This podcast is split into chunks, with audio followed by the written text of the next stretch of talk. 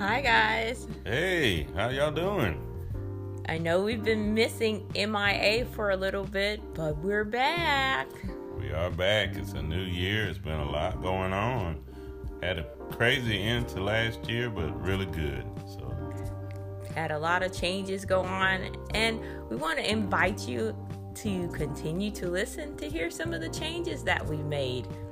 yeah, it's been some interesting ones, some uh, bittersweet, but a lot of good things have happened. So we are we're gonna be back to uh, give you some updates on life and what's happened with us, and we hope you will stay tuned and come and visit with us again. We we haven't gone completely off the Grid. off the grid, so but we've missed talking to y'all. So we'll we'll get back with you real quickly. and hear how some of how we handled some of the changes emotionally and mm. together because change often affects the way you handle each other right Yeah, yeah.